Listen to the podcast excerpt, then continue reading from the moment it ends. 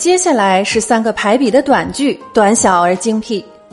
自知者明，人莫说之；身危者害，人勿责之；无信者疑，人休避之。这三句是说，有自知之明的人是很难被游说的；身处险境的人呢，内心是很恐惧的，此时不要指责他们；而没有信义的人，通常也都很多疑，不要想着去蒙蔽他们。第一句和第三句都很好理解，第二句呢就需要我们来举例说明一下了。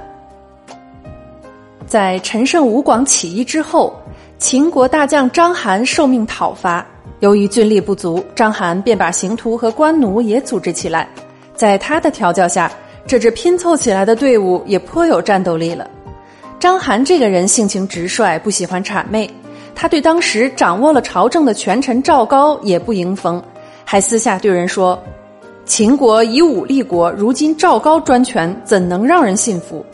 有人将此事报告给了赵高，惹得赵高十分恼怒。他为了报复章邯，竟然对章邯的大功视而不见，更没有任何封赏。项羽崛起以后，章邯和他交手多有败绩，他为此向朝廷频频告急。不想赵高为置其死地，不仅不派兵援助，还把他的告急文书一律扣押，从不向秦二世禀报。章邯连连失败的消息，有一天终于让秦二世知道了。秦二世大惊失色，他找赵高议论此事。赵高故作惊讶地说：“章邯自高自大，向来不把朝廷放在眼里。他从不上报军情，原来是想脱罪呀。”这样的人不加责罚，哪能显出陛下的天威呢？秦二世来了怒气，便要下诏指责章邯。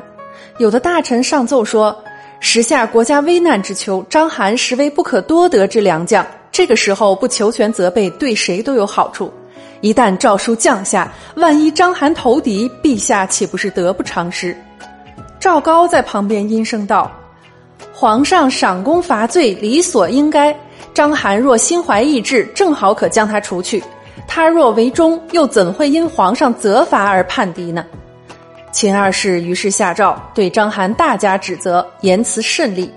章邯接诏，又气又怕，一时六神无主。长史司马欣前去咸阳替他探听消息，一住三天也无法让赵高召见他。他从别人口中知晓这其中的缘故，于是赶紧返回对章邯说。赵高对将军有心排斥，看来无论你有功无功，都不免遭他陷害了。如今皇上下诏责罚，也一定是赵高从中作梗。章邯更吃一惊，情绪更加低落，他徘徊多时，哀叹不止。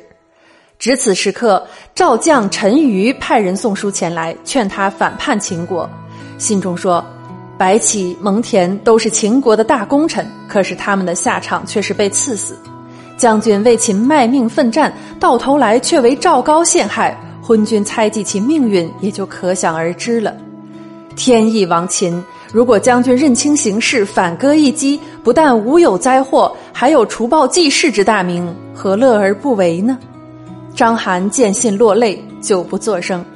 司马欣长叹一声，出语说：“皇上不识奸佞，反责忠臣，这太让人心寒了。”这不是将军欲反，而是不得不反啊！将军就不要犹豫了。章邯自感走投无路，于是向项羽投降。秦朝失去了大将章邯，更加速了他的灭亡。